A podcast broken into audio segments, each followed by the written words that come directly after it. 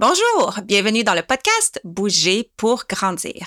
Dans l'épisode d'aujourd'hui, je vous invite à écouter un extrait d'une conférence que j'ai offerte à des parents pour la journée de la petite enfance du réseau de la santé en français de la Saskatchewan en 2022.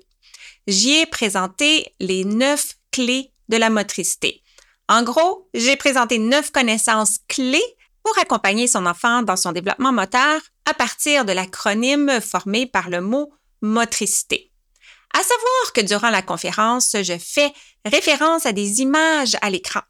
Tu verras que ça n'affecte pas du tout la compréhension ou l'intérêt du contenu, mais si tu es curieux ou curieuse de les voir, bien c'est possible parce que j'ai placé sur mon blog euh, la présentation.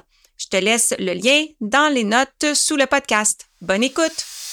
Et juste au cas où ceci est ton premier épisode, Bouger pour grandir est conçu pour stimuler les réflexions et répondre aux questions des professionnels de la santé et de l'éducation qui accompagnent les enfants dans leur développement moteur, mais pas que. Et moi, je m'appelle Josiane Caron-Santa, je suis ergothérapeute québécoise, canadienne, formatrice internationale dans le domaine du développement de l'enfant et surtout passionnée de faire connaître la facette pédiatrique de mon métier, l'ergothérapie. Merci d'être ici et sans plus tarder, poursuivons avec l'épisode d'aujourd'hui. Pourquoi et comment accompagner optimalement le développement de la motricité de nos enfants? Sur ce, je vais répondre tout de suite à la première question qui est pourquoi se préoccuper du développement moteur des enfants? Et la réponse euh, est tout simplement parce que c'est ce qui permet à l'enfant d'accéder au plein potentiel de sa motricité. C'est un peu abstrait comme réponse, mais euh, je vous promets que tout ça va faire sens d'ici la fin de ma présentation d'à peu près 30 minutes. Hier, je suis tombée sur une vidéo d'un un, blogueur là, sur Facebook et il nous parlait de l'enfance, comment c'est précieux. Ah, les enfants grandissent si vite, il faut en profiter pendant qu'ils sont petits. Ils grandissent et on peut pas récupérer cette période-là avec eux. faut bâtir des souvenirs et etc. On a tous déjà entendu ça, on sait que c'est vrai. Euh, je suis moi-même euh, parent de deux ados, donc euh, j'ai vécu tout ça. Ma fille quitte cet été pour l'université, donc oui, ça passe vite, mais où je veux en venir, c'est que au niveau de la motricité des enfants, il y a des choses clés, importantes euh, qui se passent durant la petite enfance, qui ne reviennent pas non plus. Le développement sensorimoteur de l'enfant, ça se échelonne euh, jusqu'à 7-8 ans à peu près, mais le cœur de tout ça se déroule entre 0 et 5 ans et entre le 0 et 5 ans, on va en mettre un gros pourcentage entre 0 et 1 an oui, il y a vraiment des périodes sensibles du développement. Il y a des choses qui peuvent se produire à ce moment-là qui ne reviennent pas à partir du moment où l'enfant marche. Hein, nos marcheurs sont motivés à marcher plus, à courir. Ils sont moins motivés à retourner au sol. Une fois que nos enfants sont sur les bancs d'école, ils vont rester assis la majorité de la journée. Plus ils vieillissent, plus ils vont être attirés par des loisirs sédentaires. Et par loisirs sédentaires, je fais pas simplement référence aux écrans qui sont attirants, mais juste lire, faire des arts, euh, dans le fond, tout ce qui se fait assis, c'est sédentaire d'un point de vue moteur, donc c'est des très belles activités, mais c'est pas tous les enfants qui vont être enclins à bouger autant qui vont peut-être le faire entre 0 et 5 ans. Et de là, on veut favoriser de leur donner toutes les opportunités pour euh, qu'ils puissent profiter de ce qui va se passer durant cette période-là, qui est le cas de ce qu'on va discuter ensemble. Ce que j'ai prévu euh, vous présenter sont les neuf clés de la motricité pour accompagner votre enfant. Donc, c'est quoi les neuf clés? C'est neuf euh, connaissances, neuf principes que si on applique à la vie de tous les jours avec les enfants, de ma perspective d'ergothérapeute, on met les chances de notre côté. C'est comme une, une bonne alimentation. Manger bien, une alimentation saine, ben, ça met les chances de notre côté pour optimiser notre santé. N'y a pas de garantie, mais si on peut, ben c'est mieux. Donc, euh, je vous présente les neuf clés de la motricité. J'ai essayé de pas trop tirer les mots par les cheveux pour que ça marche dans le bon ordre, Mais l'idée, c'est que chaque lettre du mot motricité représente euh, comme un aide-mémoire pour euh, retenir le principe. Vous amène au M. M pour mouvement automatique. Là, on part l'histoire du début. Notre bébé, quand il vient au monde, il est programmé de mouvements automatiques qui vont le guider dans sa motricité. Donc, un mouvement automatique pour le bébé, c'est un réflexe. Alors, vous savez, un réflexe, euh, quand on va chez le médecin, peut-être que ça nous est arrivé qu'il cogne sur le genou et que la jambe part, ça, c'est un réflexe. Donc, on n'a pas choisi de faire partir la jambe, ça part tout seul. Ça, c'est des réflexes qui sont euh, dans, dans notre corps, ils sont là pour tout le monde, toute la vie adulte. Les réflexes primitifs des bébés sont là juste pour un temps. La grande majorité sont là seulement jusqu'à 12 mois. OK? Vous me voyez venir de ce que je disais tantôt. Certains jusqu'à 2, 3 ans, mais ils sont là pour faire un travail. Ils sont là pour guider le corps à développer sa motricité. OK? Donc, le bébé qui vient au monde, là, il, est tout mou, il n'y a pas de contrôle, il décide pas, il n'y a pas grand-chose de son côté, côté moteur. OK? On fait un peu pitié les êtres humains à la naissance. Mais il y a un, programme de plein de réflexes qui se mettent en place qui, à chaque fois que le bébé reçoit une stimulation spécifique, par exemple, un mamelon ou une suce, et ça va faire ouvrir la bouche, le tété, toutes ces choses-là sont automatiques pour favoriser sa survie. Mais pour la motricité, c'est la même chose. Alors là, ce que vous voyez à l'écran, c'est un petit bébé qui démontre une de ces réactions-là.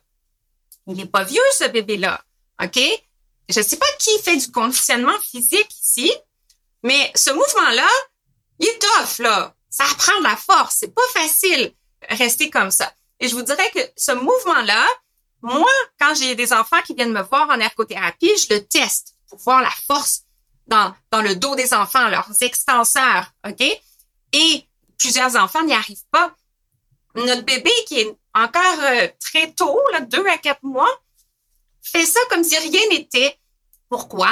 Parce que quand, là, je me frotte le ventre, vous le voyez pas, mais quand il sent la stimulation du sol sur son ventre, ça déclenche une augmentation du tonus dans son cou, dans son dos, et toute euh, cette extension-là se fait.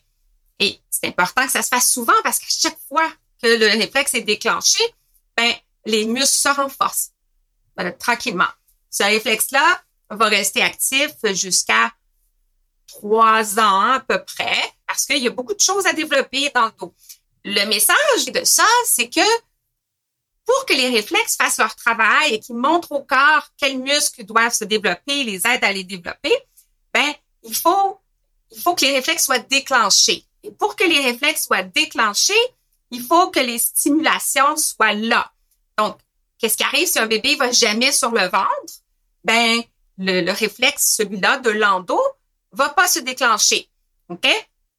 Donc, le, bébé il a besoin d'être au sol. La majorité des réflexes, ceux qui touchent la posture, se déclenchent avec des stimulations au sol. Donc, on a besoin d'être par terre, sur le dos, sur le ventre, sur le côté, éventuellement en roulant et tout ça. Donc, premier principe à retenir, ben, les mouvements automatiques, on veut les laisser faire leur travail et pour ça, donner beaucoup d'opportunités à bébé de faire ce processus-là euh, au sol. Oh, pour ordre. Donc, le développement, il est séquentiel. Il y a une séquence où certaines habiletés se développent avant d'autres. Par exemple, tout ce qui est dans, au centre du corps va se renforcer avant la coordination des mains. Et c'est important que euh, cet ordre-là se respecte. Et la fondation du développement, comme les muscles creux de la posture, devrait se développer avant les muscles qui nous permettent de dissocier les deux côtés de notre corps, avant les muscles qui nous permettent de dissocier notre main, nos bras, etc. Donc, si ça se développe pas en ordre, ben, ma tour, je suis pas super coordonnée de ma main gauche, mais euh, ma tour va être moins solide. Si l'enfant saute des étapes de son développement, disons que le quatre pattes, c'est le jaune, donc je l'enlève, ben, l'enfant va quand même poursuivre son développement, mais c'est moins solide, là, ça s'accroche pas. OK? C'est moins intégré, c'est moins harmonieux. Chaque étape du développement est importante et doit se dérouler pour assez longtemps pour permettre au bébé de développer ce qu'il a besoin pour les prochaines étapes. Donc, ça, ce que ça veut dire, c'est que même si on a hâte que bébé progresse, même si on perçoit que la progression de bébé dans ses jalons moteurs, c'est, c'est quelque chose à célébrer, c'est positif, il faut, résister à pas tirer bébé trop vite par le haut. Alors, ce que je veux dire par là, c'est que c'est en voulant rouler que le bébé va arriver à rouler. C'est en voulant mieux voir qu'il va pousser sur ses bras pour se relever la tête. C'est en voulant devenir plus vertical et s'asseoir que bébé va développer tous les muscles pour arriver à s'asseoir. Et si il n'arrive pas à développer ces muscles-là, il risque d'avoir de la difficulté, par exemple, à avoir assez de force dans, ses bras et son tronc pour marcher à quatre pattes. Donc, ça se peut qu'il saute cette étape-là. Il va quand même marcher. Mais l'idée, c'est que on veut que ça soit solide, on veut que ça soit harmonieux. Et parfois, si l'enfant n'a pas eu la chance de profiter du quatre pattes, c'est sûr que c'est jamais trop tard. Il peut rejouer un peu à quatre pattes plus tard, mais comme je disais, les enfants perdent un peu la motivation pour retourner au sol une fois qu'ils marchent. Mais ça se répercute jusqu'au scolaire, jusqu'à la tenue du crayon, jusqu'à être capable de rester assis stable sur une chaise pendant deux heures quand je suis à l'école. Donc, euh, le temps bébé de vivre chacune des étapes de son développement et résister, comme je disais, les équipements qui pourraient le, tenir assis artificiellement ou de euh, insister rapidement pour essayer de le faire marcher. Bébé on va en reparler, se développe à son rythme et il va y arriver. Il va se lever debout, il va faire ses premiers pas quand il va être prêt. Et c'est pas pour rien que les normes du développement, des fois, ça peut surprendre. La marche euh, se développe, euh, il y a des exceptions, mais entre 11 euh, et 18 mois. C'est un peu dans les, dans les normes. Il y en a que ça se peut que ça arrive à 10 mois et demi, 10 mois, mais c'est long, là. 11 à, à 18 mois, il y a un gros laps. Mais justement, chaque bébé va à son rythme et c'est bien correct de marcher à 16 mois. Et si j'ai marché à 16 mois, c'est parce que je me suis déplacée longtemps à quatre pattes et tout ça va, va m'avoir nourri. Donc, c'est pas nécessairement. Savais-tu que l'Académie a créé un guide super pratique du développement moteur de l'enfant? Concrètement, c'est quoi? C'est la liste des jalons moteurs de motricité globale, de motricité fine, étape par étape, âge par âge, entre 0 et 8 ans. Si tu ne l'as pas déjà, tu peux aller joindre ma communauté et le récupérer au www.josianecaronsanta.com oblique guide. Donc, c'est pas nécessairement mieux de, marcher à 11 mois qu'à 14 mois, tant que c'est le bébé qui a géré le rythme. OK? Donc, si je marche à 11 mois parce que j'ai été entraînée à, à le faire, ça se peut que j'avais encore des choses à développer, que je vais avoir moins de chance de, de consolider. Donc, on veut que toutes les étapes aient la chance de se dérouler et juste des petites images en fond d'équipement qui sont pas nécessaires. C'est pas grave si on met bébé, au-delà de peut-être certains aspects de sécurité, mais c'est pas grave si on met bébé dans une chaise pour, pour 10 minutes. C'est pas d'être dans l'équipement qui est le problème. C'est de ne pas être assez au sol, c'est de ne pas assez se, se battre contre son corps pour sortir des positions qui nous attirent vers la gravité. Donc, euh, quand on propose à bébé différents équipements et tout ça, ben c'est sûr que c'est le fun pour lui. Il aime ça, être sur ses pieds, bien vertical, mais c'est pas ce qui lui sert le plus dans son développement. Je me souviens, moi, quand j'ai commencé à, donner des petits pots à ma fille, on a tellement hâte de donner les petits fruits sucrés parce que on sait que l'enfant est content, et c'est plate de donner des patates douces puis du brocoli. Mais c'est qu'une fois que l'enfant goûte au sucré, il y a moins le goût un peu du brocoli. Donc, ce qui est recommandé, c'est de retarder un petit peu l'introduction pour que l'enfant s'habitue. Fait que c'est un peu la même chose. Si on les met artificiellement debout, ben, ils vont le demander, ils vont signifier et ils vont avoir moins le goût de, de rester au sol, risque de chigner un petit peu plus. Puis nous, ben, ça, on aime ça leur faire plaisir. Donc, on veut résister si on peut, mais des fois, c'est correct pour euh, quelques minutes. Il faut prendre une douche ou il faut que bébé euh, patiente quelques instants. C'est pour tout. On a pas mal tout ce qu'on a besoin pour soutenir le développement de notre enfant au niveau moteur à la maison. C'est pas compliqué et il s'agit de savoir un peu ce qu'on veut favoriser et d'observer un peu ce qu'il y a chez nous. Donc, euh, quand on est bébé, ce qui se passe au sol, ça favorise beaucoup de choses. Donc, juste nous d'être au sol avec lui ou d'avoir des objets bien placés pour lui donner le coup de pivoter, tourner, c'est vraiment pas plus compliqué que ça. Quand ils vieillissent, on a tout ce qu'il faut également dans la maison. Il y a des objets partout. Les jouets commerciaux sont pas nécessaires. Et les enfants ont naturellement beaucoup d'imagination jusqu'à ce qu'ils rencontrent beaucoup de, jouets euh, commerciaux. Dans le fond, ça demande pas énormément. Les enfants vont, vont y aller tout seuls et euh, explorer leur environnement et stimuler tout ce qu'ils ont besoin de stimuler à la maison. Je vous montre un petit, des photos d'un petit corridor moteur que j'ai fait à la maison temporairement le temps de faire une vidéo et des photos.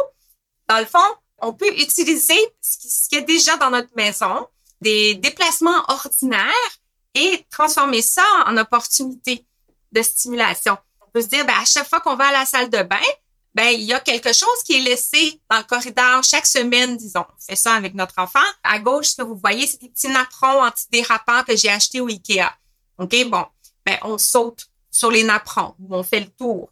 La deuxième image, c'est une petite, euh, c'est pour la piscine, là. C'est un petit truc de forme de piscine que j'ai mis, mais on pourrait mettre n'importe quoi qui donne le goût de faire un défi moteur. On peut tout simplement marcher comme des animaux. Donc, euh, la troisième, je fais un ours. La quatrième, je fais, euh, je marche comme une tortue. Je transporte euh, quelque chose. Et où j'ai mis du petit masking tape qui se décolle bien. Donc, avec ça, on pourrait sauter par-dessus. On pourrait le mettre en ligne droite aussi, juste marcher comme sur une poutre. Là, c'est ça, des cônes, ça fait commercial, mais ça peut être autre chose. Je peux mettre une paire de bas roulés et tourner autour, sauter par-dessus. Donc, ça n'a pas besoin d'être du matériel commercial, juste de se donner des petits défis et d'utiliser ce qu'il y a à la maison. R pour rythme. Alors, j'ai mentionné tantôt respecter le rythme de l'enfant. Chaque enfant est unique dans son développement. Mais un rythme plus lent ne doit pas être associé à un désengagement au niveau de l'observation de notre enfant. Donc, oui, les normes sont, sont éloignées, mais s'il y a beaucoup d'habiletés qui semblent prendre beaucoup leur temps, c'est pas nécessairement de se dire, ben, ça va venir chacun à son rythme. Les opportunités de profiter puis de, de croître dans notre motricité sont plus grandes quand l'enfant est jeune que quand il est vieux.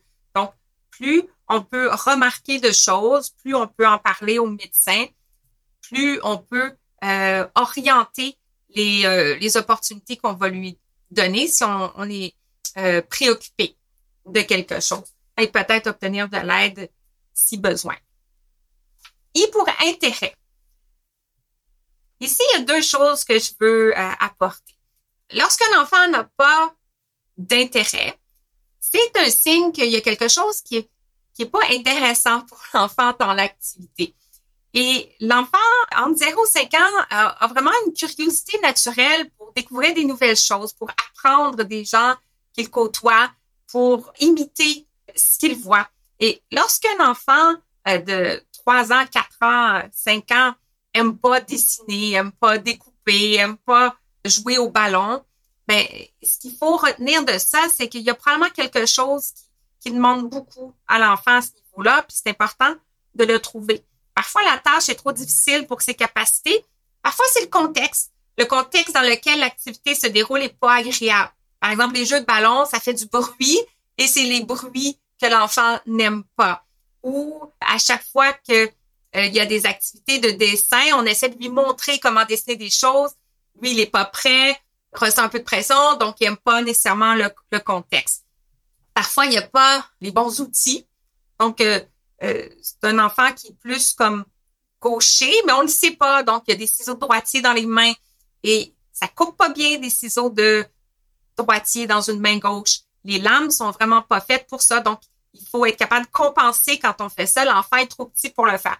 Parfois, l'enfant est mal installé. La table est haute comme ça. Il est pas bien. Donc, euh, il y a quelque chose dans l'activité et ça vaut la peine de se questionner, investiguer un petit peu pour voir comment on peut simplifier l'activité ou changer le contexte pour permettre à l'enfant de partir d'où il est rendu et euh, progresser. Parce que c'est ça qui est important. C'est pas qu'il soit rendu, rapidement selon des normes d'âge, mais c'est surtout qu'il avance, qu'il progresse et qu'il démontre de l'intérêt pour tout ça.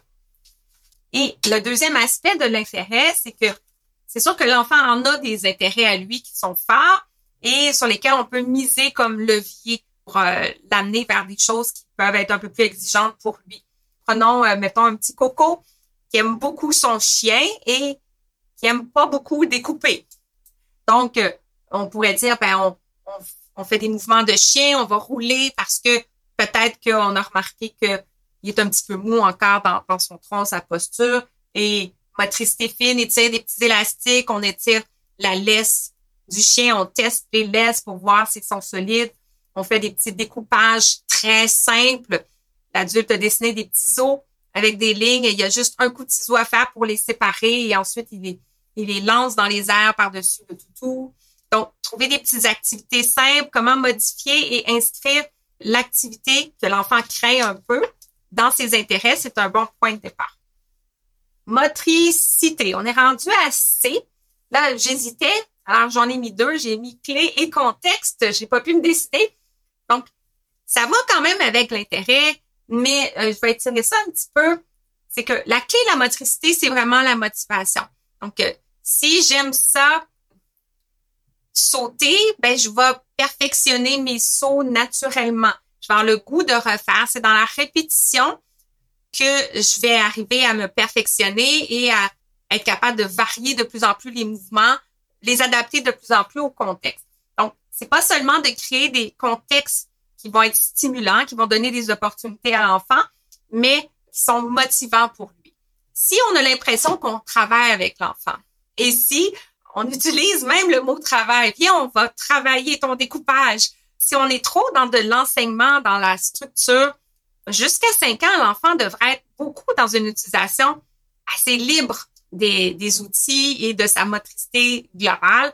Donc, c'est sûr qu'on peut laisser des bricolages. Si l'enfant veut faire un bricolage, découper des formes, c'est super s'il est rendu là. Mais on veut éviter, à moins que l'enfant montre qu'il est enthousiaste, de le contraindre à faire quelque chose qui ne semble pas être du jeu pour lui. Donc, l'enfant devrait toujours s'amuser, pas quand c'est le temps de prendre son bain ou de d'arrêter d'écouter la télé. Il devrait toujours s'amuser quand il est dans des activités motrices. OK? Parce que c'est ça qui va le mener à progresser. Et pour intervention précoce. Il y a certains enfants qui vont avoir besoin d'un plus grand coup de pouce et plus le coup de pouce arrive tôt, plus il va être efficace. Et plus il risque de progresser et de ne pas avoir de situation de handicap associée. Ce que je veux dire par là, c'est que c'est pas tellement grave si un enfant ne découpe pas à quatre ans dans sa vie de tous les jours. Mais une fois qu'il va être à l'école, en maternelle, là, ben, il y a plein d'apprentissages qui dépendent du découpage. Donc, si il arrive en maternelle et qu'il ne sait pas suffisamment bien découper, là, il se retrouve un peu en handicap. S'il arrive en, en maternelle, en première année, encore avec une prise du crayon avec toute la main, c'est problématique pour apprendre à écrire. À quatre ans, à trois ans, c'est le temps de, repérer ces choses-là et d'accompagner l'enfant parce que c'est juste nous qui a remarqué, mais lui, il continue d'être heureux, puis il continue de pas avoir de pression par rapport à ça parce que c'est pas grave encore avant cinq ans. Mais après cinq ans, ça devient plus significatif. Moi, je suis ergothérapeute. J'aime beaucoup de la prévention, mais je, fais aussi de l'intervention. La quantité d'enfants qui sont référés en ergothérapie au premier bulletin de la maternelle est beaucoup trop gros, à mon avis. Et euh, ce sont des enfants qui ont de la difficulté avec leur motricité depuis plusieurs années probablement. Et si on avait vu juste un petit peu plus tôt, ça aurait été un petit peu plus simple de récupérer et justement d'éviter des impacts pour l'enfant. Trop, trop c'est comme pas assez. Alors, on peut avoir beaucoup, beaucoup de volonté et vouloir euh, beaucoup, beaucoup stimuler l'enfant, mais justement, on veut pas le surcharger. Parfois, on sous-estime l'enfant. Par exemple, euh, on attend qu'il a quatre ans pour lui donner des ciseaux. Puis parfois, on le surestime. Donc, on veut lui apprendre à écrire son nom à quatre ans. OK? Son corps est pas prêt et c'est trop tôt. Il pourrait compenser, il pourrait perdre d'intérêt parce que c'est, c'est exigeant. Donc, on veut rester dans le juste défi. parfois, on veut pas assez. Donc, on se dit, la nature va suivre son cours, il va bien y arriver. Parfois, on, on entend, on lit des choses, on rencontre un médecin qui, qui connaît pas beaucoup l'enfant, qui est très rassurant. Non, c'est pas grave, c'est pas grave. Ça va se résoudre, ça devrait être correct. Et parfois, on veut trop. Donc, il y a, il y a des mythes de société qui sont bien ancrés, comme quoi plus l'enfant atteint ses jalons moteurs tôt, plus l'enfant est bon. Et par association, plus l'enfant marche tôt puis est bon, ben plus le parent est, est bon. Et c'est pas vrai. c'est pas vrai que l'enfant est meilleur parce qu'il marche à 11 mois. Il a juste marché à 11 mois, puis l'autre a marché un petit peu plus tard. Et justement, faut pas sentir la pression de parce que tous nos, nos amis qui ont des enfants du même âge ont des enfants qui marchent, puis nous, le nôtre marche pas à 14 mois. Faut pas trop vouloir. C'est sûr que si on est préoccupé, on consulte, mais il y a quand même un gros jeu euh, pour laisser l'enfant euh, bénéficier de où il est rendu et de lui permettre de se rendre d'une façon naturelle. On termine le mot motricité par le mot ergothérapie. L'ergothérapeute, c'est le professionnel après le médecin, si vous êtes préoccupé, à consulter parce que il s'intéresse au fonctionnement global de l'enfant, autant euh, que ce soit au niveau moteur, mais au niveau de sa communication, au niveau, ben là, ça dépend de l'âge, mais au niveau de son habillage, son hygiène, ses, jeux, son apprentissage de la propreté, la toilette et tout ça.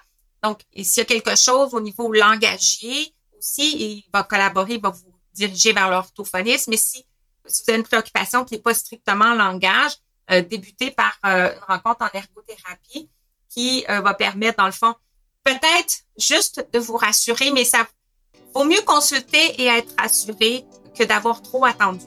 Parce que l'intervention précoce, on, on perd cette opportunité-là si on, on attend trop et peut travailler avec l'enfant. J'ai fini de parler. Merci d'avoir écouté et à bientôt pour notre prochain épisode. Et d'ici là, vous pouvez me retrouver quotidiennement sur les réseaux sociaux, consulter mon blog et profiter de mes ressources gratuites en joignant ma communauté au josianecaronsanta.com guide. Le podcast Bouger pour grandir est une production de l'Académie de formation JCSI, des formations en ligne sur le développement et fonctionnement de l'enfant de la perspective de l'ergothérapie. C'est tout pour cet épisode et sur ce, je vous dis à très très bientôt pour continuer à parler d'ergo. Bye!